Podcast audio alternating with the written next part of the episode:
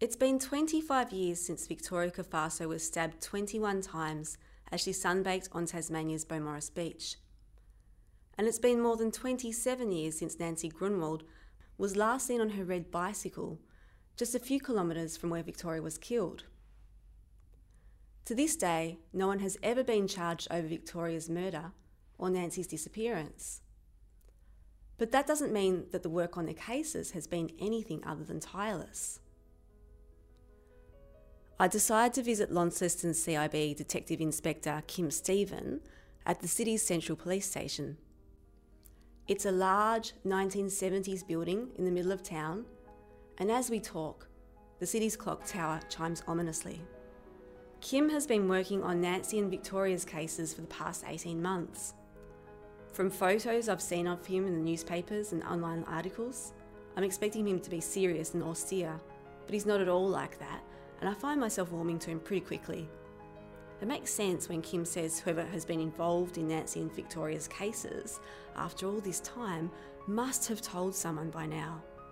I find it difficult to think that in 25 years, um, anyone involved in either of these matters wouldn't have said something to someone.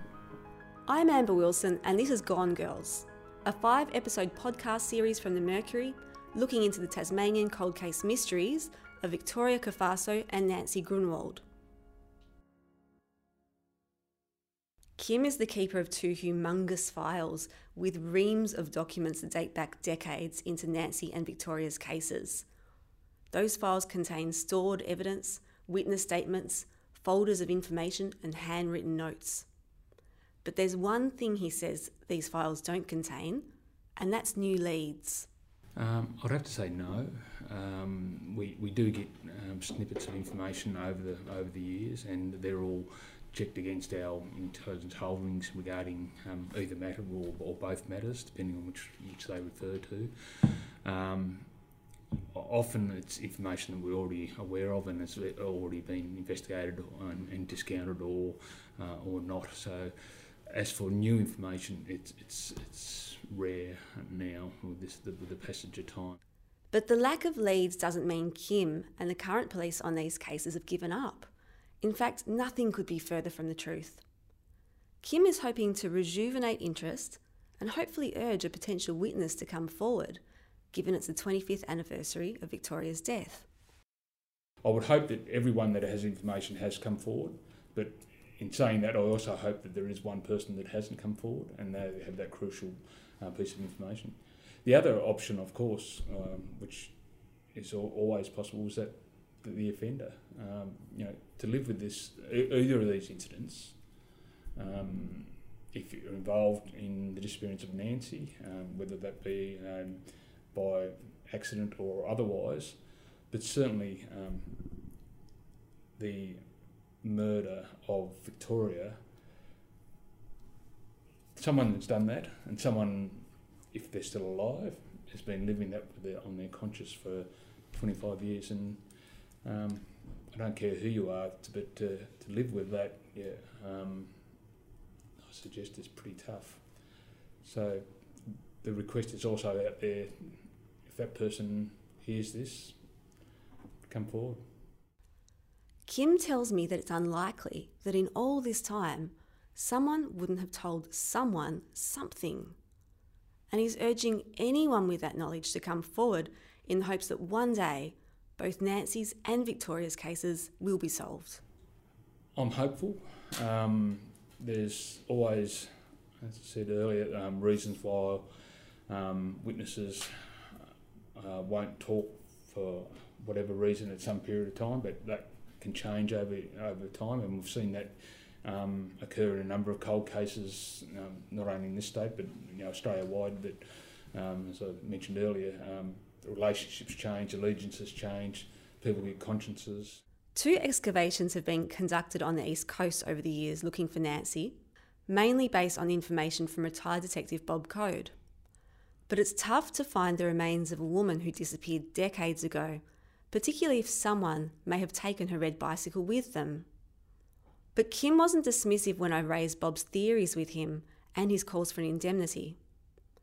Bob wants whoever was involved with Nancy's disappearance to come forward without fear of prosecution, if indeed her death was accidental. We're, looking at that possibility at the moment, yes. So um, where, that, where that takes us, we'll, um, we'll certainly let you know, but we're certainly um, considering it at the, at the moment.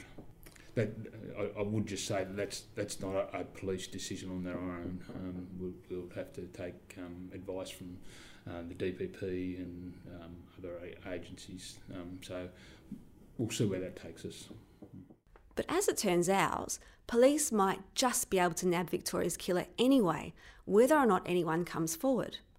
It's when I start prodding Kim for information into investigative techniques and the fact cold cases from decades ago are being solved interstate thanks to advances in DNA software and science, and the linking of a murderer's family members using genealogy websites, that he tells me something very, very interesting. We are working um, actively on one exhibit at the, moment for on, on Victoria's case um, to see whether some new technology will enable us to um, extract DNA where we haven't been able to before. So I, I and I know your next question is going to be what is that exhibit, and um, I'm, I'm, I'm, not in a position to say that at the moment. But we're working with um, there's some experts um, within happen to be within um, UTAS here in, in Tasmania, um, which is uh, very fortunate um, working with our investigative team and FSST at, at, at, this moment on, on a particular exhibit to see whether new technology may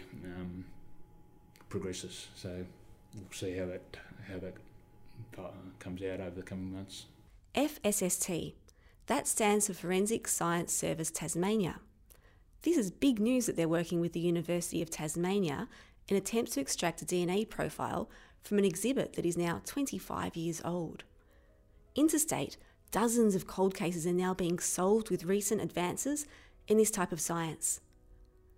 But Kim tells me not to get too excited, although, quite honestly, it's a bit hard not to.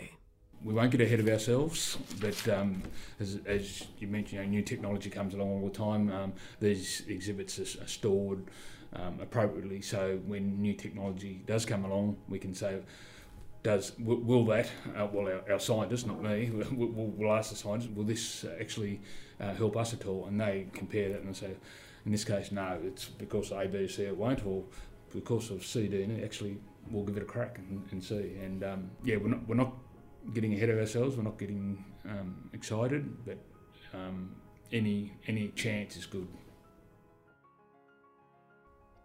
Thank you for listening to the Mercury's podcast series Gone Girls. Narrated by Amber Wilson, recorded by Luke Bowden, and edited by Russell Petterwood.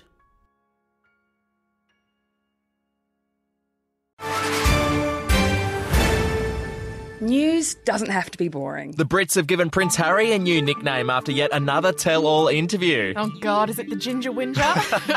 Let the team at news.com.au get you up to speed each day with their podcast, From the Newsroom. A couple were busted joining the Mile High Club. Well, I guess they can't fly Virgin anymore. Politics, sport, red carpets, royals. Get all the goss in just a few minutes. Follow From the Newsroom wherever you get your podcast from.